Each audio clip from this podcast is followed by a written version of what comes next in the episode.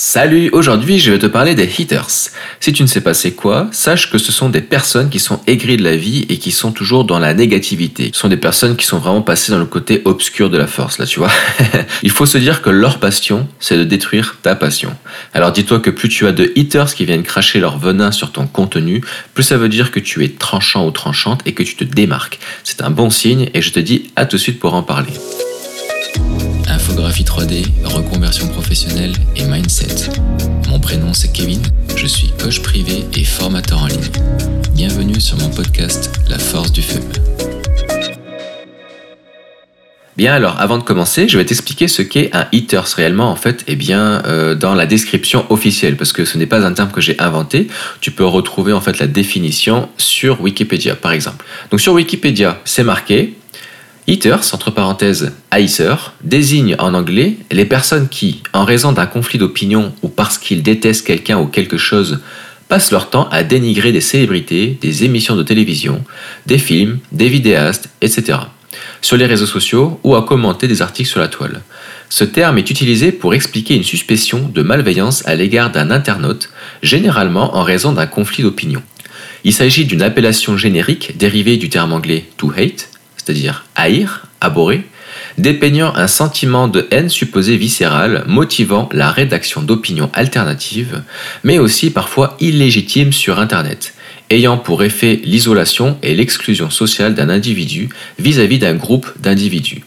Lors d'échanges le plus souvent écrits, entre parenthèses sur un forum, une plateforme de microblogage, un blog, un journal en ligne ou un réseau social, le hit est un type de discours à fonction identitaire qui diffère du hate speech, discours de haine, lequel implique une discrimination raciale ou éthique, et du trollage, commentaire malicieux qui évolue de plus en plus vers la moquerie, quoique parfois la limite semble être assez floue. Bien alors voilà pour la définition. En effet, le haters peut être comparé à un troll. La différence c'est que le troll va prendre les choses plutôt sur la rigolade, il va essayer en fait de décrédibiliser un sujet ou une personne en essayant de faire une vanne, ou alors pour essayer de se faire passer pour le petit clown intelligent, euh, toi de la pièce, de la salle ou de la publication, peu importe. Tandis que le haters, lui, il va donner beaucoup d'efforts à essayer eh bien, de décrédibiliser une personne de façon sérieuse, en essayant de trouver des arguments pour essayer de convaincre le public qui va lire plutôt que pour parler à la personne directement en fait, ou bien pour proposer des solutions eh bien, à un événement ou un type de problème. Il faut savoir que le haters, en fait, dans son commentaire, va toujours faire en sorte de montrer les défauts, de critiquer, mais ne va pas apporter un peu de, de nouveauté en fait, euh, des éventuelles possibilités ou alternatives. Euh, et, donc des solutions.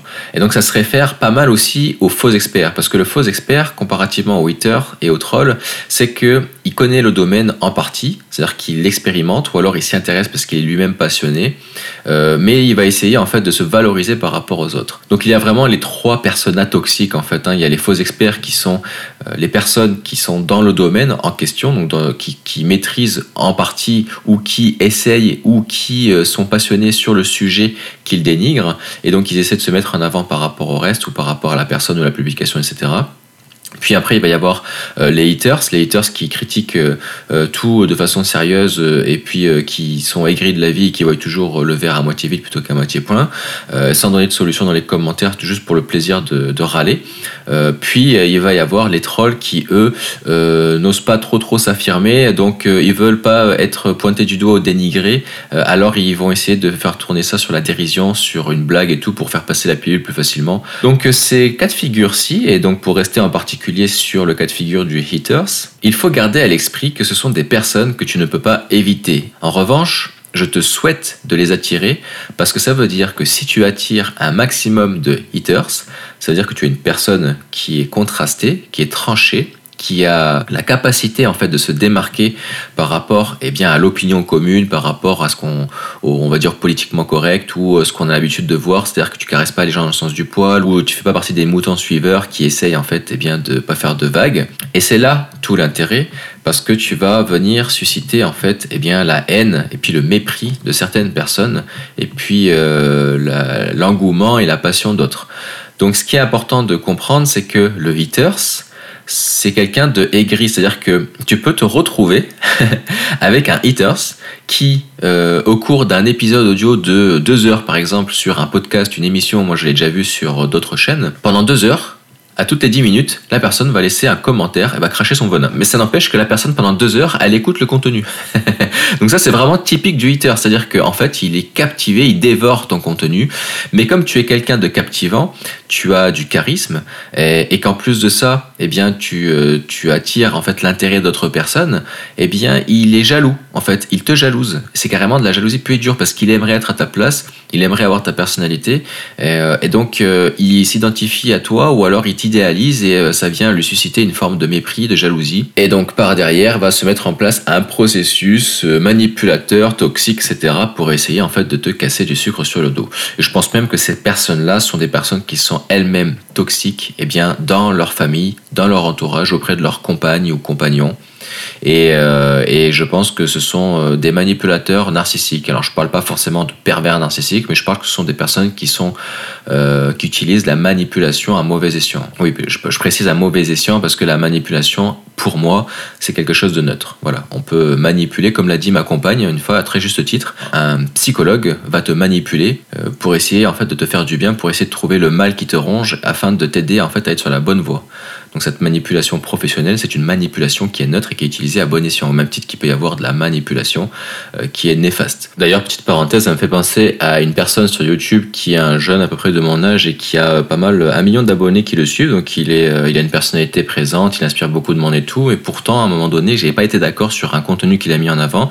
Il a carrément dit que eh bien, la manipulation c'était négatif et l'influence, eh bien, ça allait dans le positif. Alors que c'est faux parce qu'on est clairement apte à dire qu'il y a telle personne qui a une mauvaise influence sur une autre.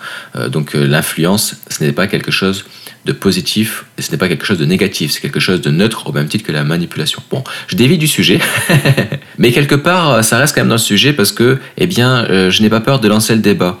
Euh, je n'ai pas peur de donner mon opinion et, euh, puis d'être en confrontation face à une thématique ou face à quelque chose qui a été dit ou à une personne, etc.